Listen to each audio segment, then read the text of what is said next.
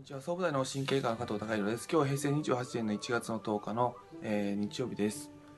えー、まあ、先日からあのー、まあ、当院では今年は提供という荷物をテーマにさせていただいててそのベースとしては、まあ、その提供する側が満たされてなきゃいけない、まあ、それが主体的な生き方ができている満たされている状態が、あの提供する上では必要ですよっていうお話をさせていただいてまあ、主体的に生きていく上でどういう生き方ができるのか、まあ、その中の一つとしては、まあ、時間管理っていうことに関して、まあ、お話しさせていただいてます。で時間管理に関して、まあ、昨日のあの話の中では、えー、4つに分けてみましょうっていう話をさせていただきました。でそれは、えー、重要度と、まあ、緊急性っていうことなんですけどもあのそれをあの重要度と緊急性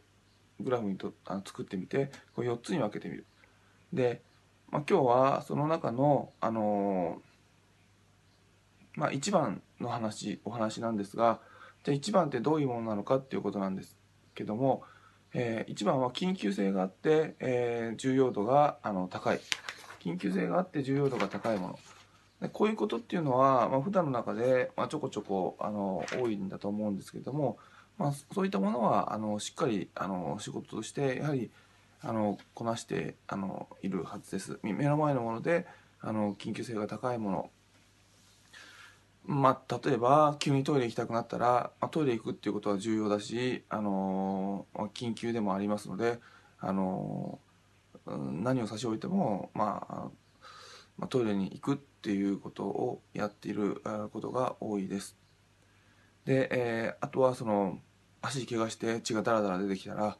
まあ、その血をまずは止めるっていうことが重要ですからあのとりあえずその血を止めるっていうことは重要なことですし、まあ、緊急なことなのであの、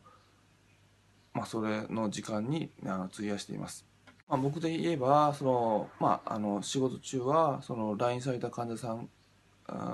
に、えー、診察するってことは、まあ、重要ですし、まあ、来たら、まあ、すぐに診察させていただきゃいけないのでやはりあの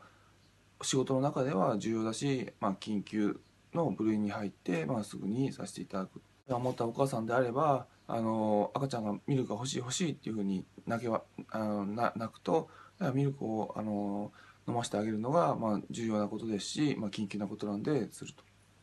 まあ、こういったことはあの、